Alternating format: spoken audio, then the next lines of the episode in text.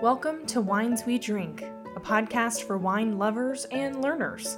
I'm Charlotte Norsworthy, and together with my counterpart Keith Herndon, we'll be exploring a new wine each week. Keith is a lover of wine, and I am a learner of wine. We hope you'll learn and sip along with us too.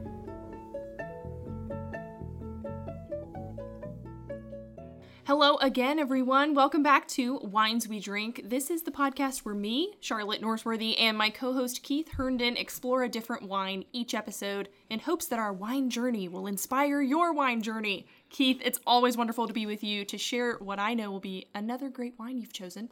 Hello, Charlotte. Uh, I'm excited about today's episode. We're going way down in price point when compared to the wines we drank on our earlier episodes, but we're not sacrificing any taste when we do that. I love the sound of that. In our fourth episode, we introduced our first white wine as we explored and drank Chardonnay. So please find that episode and listen wherever you get your podcasts. But for this episode, we're remaining in the white wine category and we'll be drinking a Chenin Blanc. Keith, why this varietal and what do you find appealing about this white wine? Uh, the Chenin Blancs I like are crisp and bright. Um, this varietal has a long history, often associated with France's Loire Valley but it has taken hold in so many other wine growing regions, such as California and Argentina, but especially South Africa. Uh, in South Africa, Chenin Blanc is one of the most widely planted varietal uh, grapes now, and and the wines of South Africa, a, a, trade group there, said that there is now more acreage dedicated to Chenin Blanc grapes in South Africa than there are in the Loire Valley. So I studied uh, South African wines uh, through a course through that trade group, and and uh, and uh, it's free for any of our listeners that would like to go out there to the wines of South Africa and, and take their course. And, but I, I learned that nearly all uh, of South African wines are grown and made in the Western Cape, right? Uh, so this is an area that is that is surrounded by two oceans, and they support Mediterranean type climates that just is really ideal for Chenin Blanc grapes to grow and prosper. And I love what the winemakers have done there. Um, they're, they're just doing some wonderful expressions of the Chenin Blanc grape. Uh, and the, the Vivino app um, describes South African Chenin Blanc overall as largely zesty and fruity. And I couldn't agree more. And, and, and that's just a type of white wine that, that I like, that zesty and fruity wine, and particularly in the summer here. So that's what we're going to be drinking today. Man, it sounds like something that's going to be right up my alley. And it sounds like a great wine for summer, like you said, as we're approaching our warmer months. So, what bottle are we going to open today? Okay, so I've chosen one of my new favorites. Okay, it's a 2019 South African Chenin Blanc from the Arabella winery. It has everything to like about this wine and you're not going to believe the value proposition. Well, you can't just leave me hanging like that. what do you mean by value proposition? Well, you know, I was referring to the quality of the product you get for the price, right? The classic business example, you know, value proposition, price, quality. This is a top 10% wine in the world on the Vivino app. And I, I just checked it again before recording this episode, and it's actually up to the top 7%. But get this Vivino reports that the average price that its users have reported is only around $5 a bottle. Oh my gosh. right. So I, I, recall when we bought the bottle that we're going to be tasting today that I paid somewhere around between 8 or $9 for the bottle but you're going to be hard pressed to find a wine value better than this one. Wow, yeah, it sounds like it, especially, you know, up until this point, we've been drinking lots of mid level, potentially special occasion wines for some of us. So I'm very excited, and my palate is all set. Shall we open and drink? Yes, we will. So this wine um, is uh, going to be um, a very uh, light colored wine. Yeah, still has that beautiful, rich golden color, uh, very similar to the Chardonnay, but much more uh, rich in, in tone of the gold. Less yellow, more golden. Right. So, um, as is our routine, I'm going to ask you to please swirl the glass a little and take some deep sniff of that. I also just want our listeners to know that I'm very much so mastering the swirl technique. Just trust me when I say that. So you know, so as you're as you're smelling that, you know, I've already described this Chenin Blanc as a crisp, bright, zesty, and fruity. But what are some of maybe the specific notes you might be picking up on there? Yeah, zesty is very much so present here. Uh, it's very bright, maybe um, maybe even uh, citrusy here, but also quite floral. I think in the last uh, white wine that we drank, the Chardonnay, I described it more as uh, woodsy with my with my vernacular here that I'm setting up, uh, woodsy and less floral. Even though there were some lighter blossoms present, I'm getting more more florals this time, and I don't know. Um, if that's anywhere remotely accurate. But very, very nice. Uh, you're you're getting um, you're you're getting really good at the smelling wine here, Charlotte. So um, uh, I'm going to have you now just take a really nice sip. My favorite part. you know, as I as I reflect back on our episodes, you know, we're not doing this as like a formal wine tasting. This is kind of like a tasting and drinking combination, right? Right. Right. It's like how two friends, which we are, would sit over a table and drink some wine. Right. And and talk about what we're tasting. And speaking of that, I mean, it's it's that acidity or that brightness is coming through and almost circling the rim of my mouth, you know, like if you're tossing a basketball into a net and it uh, threatens to fall out of the net by circling the rim. Right when I swallowed it, you know, that brightness very much so reached the corners of my of my mouth very quickly. I thought that was interesting. Um, and again, a beautiful sort of zesty, crisp uh, flavor coming out of it. Well, you know, I I love the word zest when it comes to this kind of uh, of wine because you do get a very um, strong notes of all kinds of citrus. You know, for me, I get lemon, I get lime in here, um, but I also get this idea of the tropics, right? We talked about that Mediterranean climate, right, on Right. the Western Cape, right? And and I just think that that is somehow bottled. When you bottle a Chenin Blanc from South Africa, you're almost bottling that that Mediterranean climate, and and and it's and and you're getting some of those those flavors transported from South Africa here to our wine kitchen, right? you know, in a bottle, Right. right? So you know, I I also think of of, of a lot of other, you know, uh, tropical notes in this wine. I also feel that there is some pineapple coming through. Uh, I really taste the pineapple in here. And when I was looking at uh, some of the uh, uh, you know wine notes and some of the things that people had posted online about this, um, they get a, you, you get some you get some differences of opinion about some of the flavor notes that come out there. Um, one that um, one uh, person had posted online about this particular wine was uh, green apple and light pear Interesting. you know i don't i don't get the the green apple but i do sense the pear quite a bit It's really fascinating that wine can be up for interpretation. You know, Mm-hmm. like there are so many different nuances going on here that they're going to come out differently depending on your taste buds. right i i think that um, what we can what we can um, all agree on is that this wine is very citrus forward and it's that very um, uh, crisp style that is just delicious right Absolutely. It's still refreshing, uh, but compared to something like a Chardonnay, which we had in our previous episode, it's much more punchier. You know, the, the flavor, like you said, it's very forward, it's very top of the palate, and it hits you right there as you're taking a sip. Right. So I want you to have another big sip of this wine as we drink this wine. And then, as opposed to what is hitting at the front of your palate, think about how this wine finishes.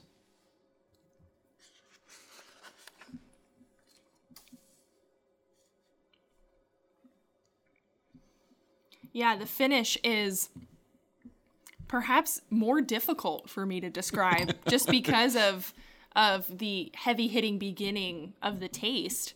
Um, and I can't. I, Well, I'm gonna step am in I and help I'm you. at a loss for words this time. I'm going to step in and help you out a little bit. For me, that finish is melon. Okay. And then, um, and then one of the things that, uh, as I was trying to figure out the right flavor to describe this, um, uh, someone that I was reading about this wine described the finish as guava.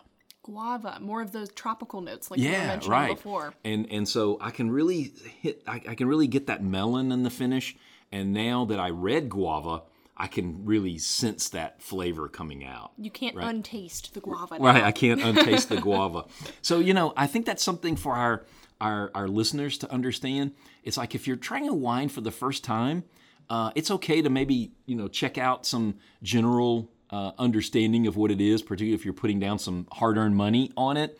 But but try not to read a lot of what other people have said about the taste because once those words, once those flavors are imparted in your mind, it it will it will influence the way you think about it. So you know, try to you know try to uh, enjoy the wine on your own terms before looking at what other people said about it. And then if you can, you know, go out and find you know the official um, you know uh, um, tasting notes uh, about the wine.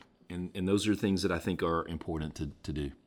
Yeah, absolutely. And as I've uh, continued drinking the glass, first of all, I just can't get over how inexpensive this wine is. I mean, going back to the eight or nine dollars a bottle, I mean, that just blows my mind at how delicious it is. And I think by selecting this one for us to drink this episode, you've made the point that you really can't judge wine quality by the price. Absolutely correct. I mean, the economics behind every bottle of wine is so different, right? So you, so you just have to look behind the price and the label and do your homework on what's inside the bottle, right? and everyone's tasting experience will be different, like we said. Uh, and the sheer sippiness of this wine is just incredible, might I add. I see what you mean about this being a good summer wine. It's easy, easy drinking. Yeah, I, I this is this is one of my uh, and my wife uh, we we have this as a go-to selection. Um, uh, and the 2019 uh, uh, uh, vintage is what we're drinking today. I very much enjoyed their 2018 vintage and their 2020, which is now out. Uh, this is, is is also delicious. This is a wine that is made to drink young, right? Um, it's perfect for drinking now. So if you can't get the 2019, but you see the 2018 still there, or the 2020, just grab it. You know, if under ten dollars, you know, you're going to be really, really hard pressed to find a better value, as I said earlier. You know, the other thing, the alcohol by volume in this bottle is only around 13%. So this is not a wine that is going to overpower you on your back deck, Right. you know, in the summer. So chill them up nicely and enjoy for the summer. So while we're on our back deck, I can sense maybe some grilling might be happening, some barbecuing maybe. We're mentioning summer. I'm getting hungry already. So tell me how you would recommend our listeners pairing this wine with food. Well, as we talked about in our last episode, I like to find wines and styles that are versatile with food because it, it gives you so many options when planning a meal, and especially planning a meal when you know you're going to be entertaining guests, right? Uh, this wine, uh, specifically the 2019 as well as the 2020, are very, very versatile. They're going to go really nicely with some mild cheeses that you might want to have as a kind of as an appetizer for your guests. Uh, it's going to be really nice pairing with some lean fish and self, shellfish. And this is a wine that would go really nicely with spicy foods, right? When the information is available, you know, I like to see what the winemakers themselves believes work as a as a food pairing.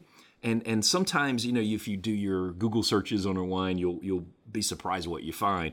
Well, Arabella's winemakers are a father and son team, Stephen and and uh, Jamie De Wet.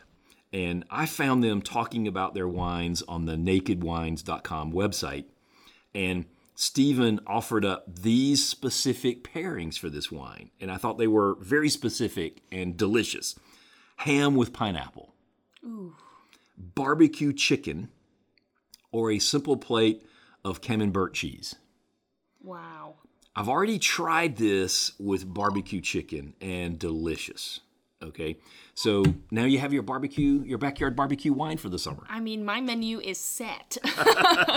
Those sound like some excellent pairings. And yeah, barbecue chicken, Chenin Blanc combo. Yeah, that's definitely going to happen, probably this weekend. Uh, let's go ahead and take our brief interlude. We'll be back in a moment to wrap up this episode with our educational feature, The Weekly Wine Word.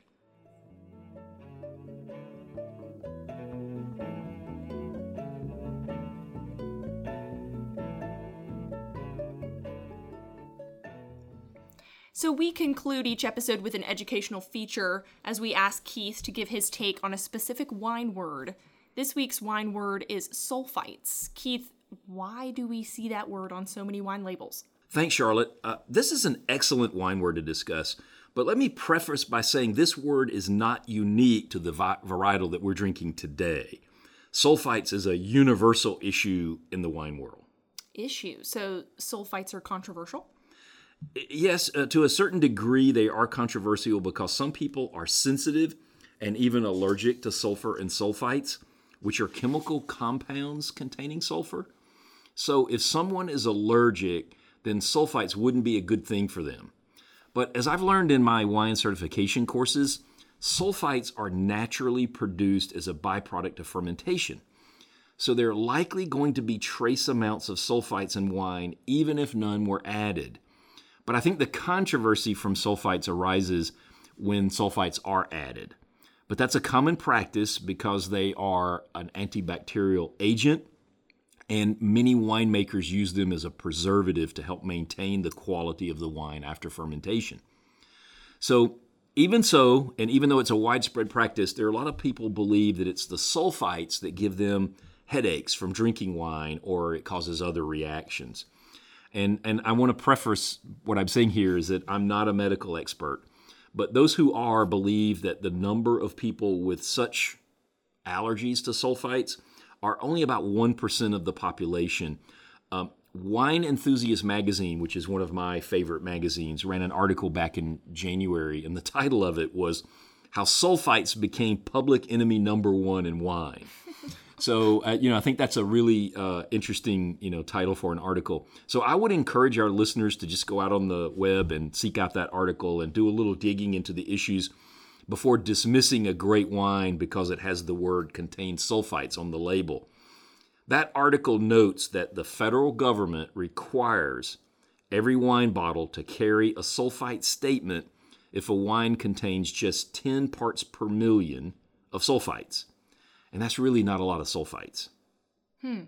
Wow, that's so interesting. And that gives our listeners a really unique perspective. You know, knowing what's on the back of our labels is very popular these days. So that that that gave us some really great con- context.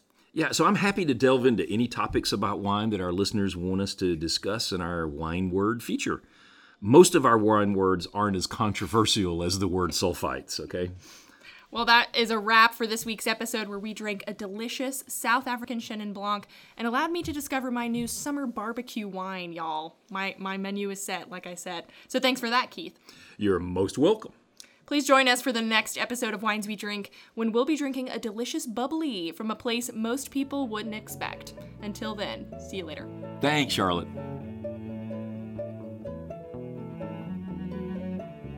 Thanks for listening to Wines We Drink. Listen to our other episodes anywhere you get your podcasts. Be sure to subscribe so you'll be the first to listen to future episodes, and follow us on Twitter at Wines We Drink and Instagram at The Wines We Drink. Cheers.